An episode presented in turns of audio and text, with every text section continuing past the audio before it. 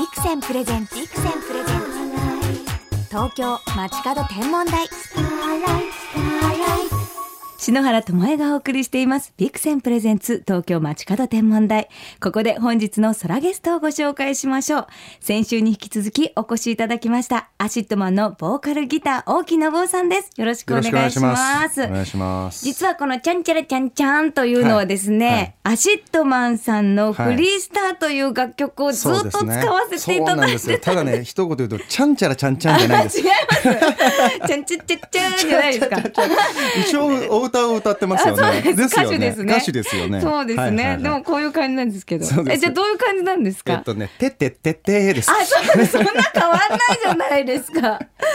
これはやっぱりフリースターというのもやっぱり宇宙が大好きということで、そうそうそうそう。お作りになった。勝手ななんかフィクションみたいな話を思いついてて、ええ。とある時代に惑星間戦争が起きて、はい。恒星から離れてしまった惑星たちがここにもある世界にあるんじゃないかと、うん要は太陽の周りを回れない浮遊している惑星、うんあるんじゃないかってこの歌を書いて。うんそしたら数年後ぐらいにやっぱそういうのがあるって観測されましたね。はい。あじゃあ予知していたことが起きたってそれもいう絶対あるとは思ってたから本当にある、うん、その重力その恒星の重力から離れて、ええ。どこの重力にも捕まんない未知の惑星っていうのはいっぱいあるらしいんですよ、あそんな難しい曲だったんですね。実はね実でも全然もっとてってってってでいいです。私はなんか楽しくてこのジングルが、大丈夫です大好きでね、はいはいいつもこの番組とともにお送りしてるんですけれどもそして大木さんはですね国立天文台の渡辺淳一先生とも対談されたことがあはい。るということで、うん。先生は何度もゲストにお越しいただいて、あ。もう番組の準レギュラーみたいな感じなんですけれども、そうですね。どんなお話されたんですか？いやいろんな話アルマの話もさせてもらって、地理のアルマ望遠鏡ですね。あでもアルマの話が一番どんな性能でどこまで今進んでてみたいなのうんうん。話したかな、でもミュージシャンでそこまで宇宙にお詳しく、うん天文台の方とね、うんうちゃんといやもうしっかりすっげえ嬉しかったですよ。へえ渡辺さんすげえと思って。どんなことをこう学び取れましたか？あやっぱりでも、自分の知ってる知識もあるんですけれど、うん。その渡辺さんってすごいそういうことに詳しいのに、ちゃんと分かりやすく伝えてくれるっていう、そう話し方がすごくうまくて、うんうんだから俺もテレビとかでよくあの人の解説の時とかあの人の監修の番組は意外と分かりやすいんですよ。そうなんですよ入ってくるんですよねそうなんですよね。変換うんして、だからそれがすごくうまいなと思いましたね。私渡辺先生のお話で大好きなのが、こう水星っていう星のことを、それはどんどん氷のような雪だるまの塊が太陽の熱で溶けてその様子がまるでお風呂の発泡剤みたいだ、こう バブみたいだっていうふうに言われた時にすごく映像が見えて実は水星ってバブみたいに 消えていくものなんだっうん、そうですね。ていう、うん、なんかそれ聞いて私もこう星のことをうん。これぐらい分かりやすくみんなに伝えていくと手渡しできるんだって。そうか。まだまだだな俺も。バブとはね、バブ水星バブってもうイコールで繋がんないな。つながりますでしょ？うん。でもそれはわかる。言ってる意味は言われそうそうそう言われると。だからきっとそういうなんか歌詞もこううん。宇宙の素粒子のことをうん。こう気持ちの中で変換して例えてね。例え例える、素粒子例えるのはめっちゃ難しいからな。でもそういう言いたいっていう気持ちあるんですか？もちろんもちろん。結構そういう言葉使ってますよ。あの素粒子って言葉は使ったことはないけれど、うん、かけらたちとか。かけらたちとか紐状のものたちとか、それは超紐理論なんだけど、えなんか。紐状のものたちって歌があるんですか？最初の紐がパチパチ弾けてアップダウンとかアップクォークとかあるんですよ。ダウンクォークストレンジとか。なんかそういうのをちょっと入れたりとかしてるんですけど。でも分かる人には分かる人には分かるって感じのが意外と好きかもしれないですね、例の大木さんがそうそうそう。例の言葉を使ってるっていんう感じなんですかね。そうですね。この間は数字理論って数字粒子。数字粒子って何ですか？数字粒子っていうのは超対称性粒子って言って、うん。まあ、この素粒子って今17個あって、この間見つかったヒッグス粒子っていうのもはい。重力を司ってる。その17個の裏側に鏡に映ったもう一個なきゃいけないと。理論上では。でまだ見つかってないんですけど、うん。理論上ではそれが鏡に映ったもう一個なきゃいけないってことは、うん。素粒子で俺らもできてるから、ええ。この俺らの裏に世界があるとしか言えないんじゃないかってもう一個世界があると、うん。だけどそのヒッグス粒子がこの間見つかったヒッグス粒子はもしかしたらその隣の粒子かもしれないっていう説もあってそれがもし観測されてしまうとうん、ちょっとう今までの価値観が変わる。へえ、でも今まで時代ってそれの繰り返そうだと思う。しそう。ですもんね。よくわかったさすが空がある。さすが。空がある。つながってますか本当そう思いますそう思います、えー。俺もなんで大木さんはミュージシャンになったんですかって。いや本当なんだろうね。もう科学者のレベルの。いやもうでもそいやそんなあれですよ。本当に普通の本を読んで好きなだけで計算値とかそういうの分かんないから。でもそういう難しいことをすごく興味を持って知っていくと、音楽にもつなつながるんですよ。宇宙とロックには共通点があるっていうことでこれも勝手に言ってることですけど、うんまあそのさっきの素粒子がまだ17個、うん、でもこの17個ももしかしたらたった1個の振る舞いによって、振る舞い？えっと振る舞い方、えっとそれが紐なんじゃないかな1本の、一本の紐がこうやって揺れたら揺れ揺れ。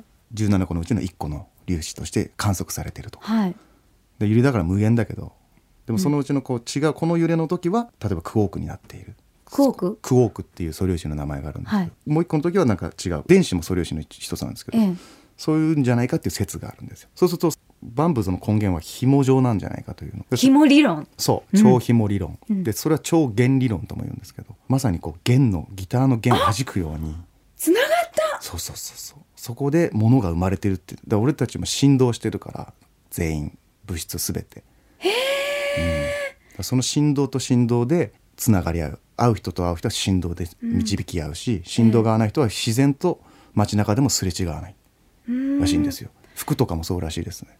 でもすごくわかります。私も絵描く時とか、この前椿の絵と、うん。あと宇宙の絵をこう和柄にしてうん。描いたんですけれど、ええ。そこに必要なものなんだろうなと思ったら、うん。紐でした。でもあそれ今聞いて思ったけど、うん、紐理論を篠原自然に分かってたって今勝手につなげて。すごい。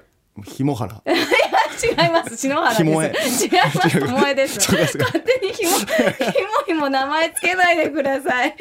もうそういうダジャレ言っちゃうから。なんか急に真面目だったのにお話東京 FM から日野原ひもえがお送り。違いますからそういう番組じゃないんですから。ね。ね真面目なやつ真面目な真素敵な番組なんです。からお願いしますよ、東京 FM から篠原ともえがお送りしています。ビクセン presents 東京街角天文台アシッドマンの大木伸夫さんをお招きして宇宙のお話を伺っています、はいさあそして先月リリースされたアシッドマンのニューシングル「エバーライト」についてもお話を伺いたいんですけれども、はい。これはうん。初の試みとしてソーラーエネルギーを使用してはい。レコーディングを行ったということなんですが、はい。これはどういうレコーディングだったんですか、まあ単純に音がいいっていうのもあるのと、えーまあ、あと自分がその今回の原発事故の前まで全然無知で、原発に対して、うん。全然無知で普通に電力ガンガン使ってて音楽やってたんだけど、うん。それでソーラーでもっとできないのかなっていう思いもあって、うん。やってみたところ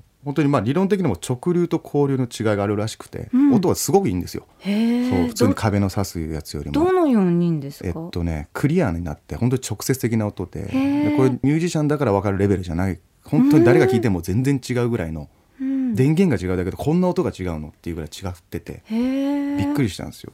わあそれって最初にやったのはアシッドマンさんなんですか？そうかな。多分今んとこ聞い聞いてないんでレコーディングで使ったっていうのはもしかしたらうちらかもしれない。えみんな真似っこなされば。なでもねまだねちょっとね電気を使うの高かったりすうるんでん。そこでなかなかうちらも続けられるかどうかって難しいんですけど、ええ。とりあえずそういう、まあ、ミュージシャンはきっと音の良さを求めると思うので、うん。みんなどんどんそれが続けばいいなと思いますけどね。でもその条件が集まった時に生まれるうんうんうん。音っていうのはなんかライブですよそうですね。ねなんかいいものがやっぱあるんですよ。目に見えない力がある気がします。このエバーライトを最初に作った時うん。の降ってきた瞬間みたいなのって覚えてますか、覚えてます。どんな時でもねこの曲の原曲はねこういう感じじゃなかったんです。よもっとバラードで作って、うん。でもっとすごくファンタジックなイメージで作ったんだけど。うん。でそれがちょっとあんまうまくいかないで寝かしててでロックアレンジにしてもなかなかちょっとうまくいかなくて。で今回作る時にあたってメンバー2人が、えー、とこの曲をより良くしてくれて、うん。まあ、イントロを作ってくれてでこの曲を一緒にやろうよ。寝かしとくにもったいないからやらないかって言ってくれて、あすごく生まれ変わって。へー。その瞬間にこの「エバーライト」のタイトルができてあこれ光が降ってくる。今明らかに、まあ、光が降ってくるのか舞い上がってるのか分かんないけど、とにかくすごくこうほとばしってる曲だなと思って。へえじゃあ歌詞も一緒に出てきたという感じなんですか？そうですねその時に。ミュージシャンの方でも一緒に歌詞を作る方メロディーとってうんうんうんうん。別に作る方っていうのはいますけど、どちらの？俺は曲が先圧倒的にえーメロ曲が先、ディーが？うん、圧倒的に曲が先。ふんふんふんふんふんふんって降ってきて、そうそう。うんあじゃあ何入れよう今何の歌ですか？えだってこのエバーライトですよ。あ本当なんだ。ふんふんふんふんでしょ？そうですね正解正解。ちょっと面倒くさくなっちゃった なんでやっぱですか？シノラすげえなと思っちゃった だってそういう圧がすごかったよ。圧がすごい。グイグイ系です。はい仲良く仲良くいきましょうよ、はい。じゃあこれからもこう、うん。星歌とかはたくさん作って。もちろんもちろん。へえやっぱりイマジネーションは宇宙。イマジネーション宇宙であるしもうそのことしか興味がやっぱないので一番の。もうそう。なんて燃えるもんって。もちろんいろんなものは好きだけど、うんそこに一番やっぱ興奮してしまうのってその宇宙であり人間の根源であり命というものだうよね、ん。そこが一番追求したいところなので。じゃあミュージシャンの夢とは別にその宇宙に関わる自分の人生ではい。目標って何ですか、どこ行きたいとかこう。あ自分がどうっていうより俺知りたいタイプなので、うん。やっぱり新しい価値観が生まれる瞬間には立ち会いたいですね。さっきの数字理論じゃないけど、うん。数字もそうだしあとダークマターもそうだしダークエネルギー。ダークエネルギーダークマターが解明されたとか、うん。そういうことの瞬間に立ち会いたいですね、俺ヒックス粒子の時に椅子から転げ落ちそうになって。本そう。本当にこれありえない粒子だと思ってて読んでて。で科学者の方も一つの理論でこれはないんだって言ってたのが、ある日普通にニュースで、ヒックス粒子がほぼ見つかったってなった時にもうまあすげえ世界が変わると思いながら。えー、その瞬間に立ち会えた喜びが大きかったこそういうのが。そういう風なのがしたいですね。自分で何とかっていうよりは。うわそんなテンション上がるんですね宇宙の。ニュースに、うんいやもうやっぱそれがもうイマジネーションとなって曲がもう泉のように、そうそうそうそう。わあじゃあもう宇宙のニュースがある限り、うんうんアシッドマンはもう終わらないもうそうです永遠にね。そうですね。音楽。が燃え続けるという。そうですね。それしかできないんですね。わあ頼もしい、もう空アーティストソラーアーティスト。うんそソラーアーティストってなんかちょっとあれだな。嫌なの？なんかちょっと。えだから空おじさんが一番ピンとくる。じゃあずっと空おじさん 空おじさん永遠に空おじさんで空ガール篠原とずっと仲良くしてくださいぜひぜひ。ありがとうございますこそありがとうございます。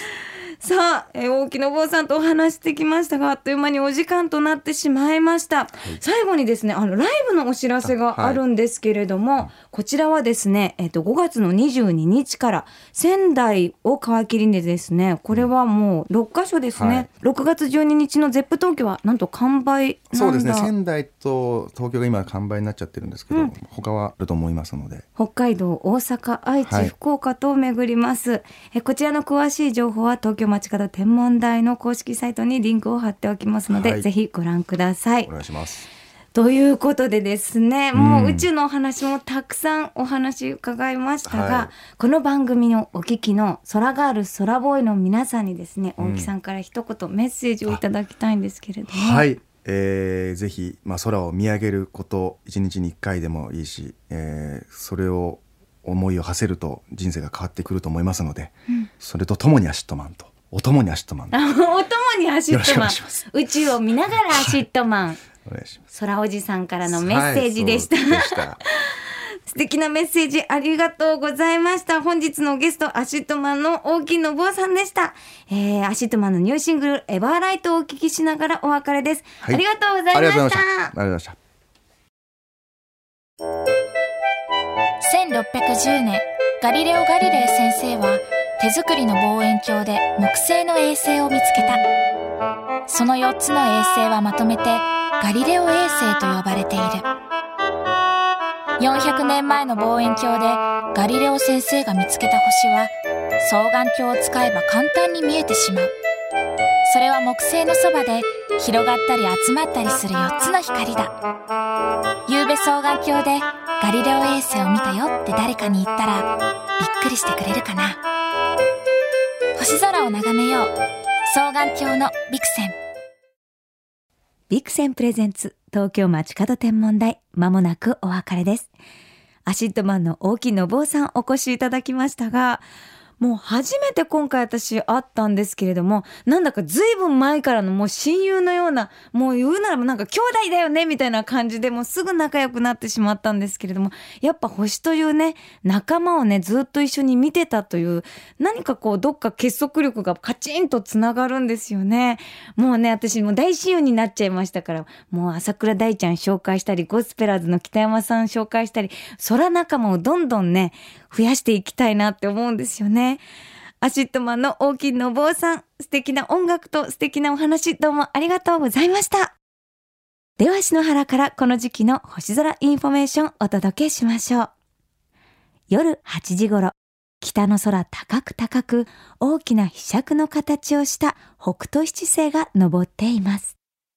この飛尺の絵の端から2番目の二等星、ミザールに注目してみましょう。よーく目を凝らすと、そのすぐそばにアルコルという四等星が寄り添っているのがわかります。視力のいい人は肉眼でこの二つを見分けることができるため、古くアラビアでは兵士の視力検査に使っていたそうです。この寄り添うような小さな星、アルコルはアラビア語でかすかなものという意味。日本にも添え星と呼ぶ地方があったそうです。アルコールの位置の覚え方はとっても簡単なんです。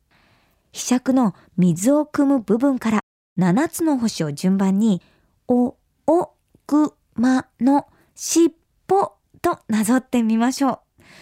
すると、尻尾のしに当たる星がミザール。尻尾の小さなつがすぐそばのアルコールと覚えられるんですね。この小さなつの星アルコルはですね、双眼鏡で見るとね、はっきりとおそばにいる。まさに日本の添え星という感じがわかるのでね、覗いてみてあげてほしいなと思います。それでは素敵な星空ライフをお過ごしください。東京 FM ビクセンプレゼンツ東京街角天文台。ここまでの相手は篠原智恵でした。また来週のこの時間、星とともにお会いしましょう。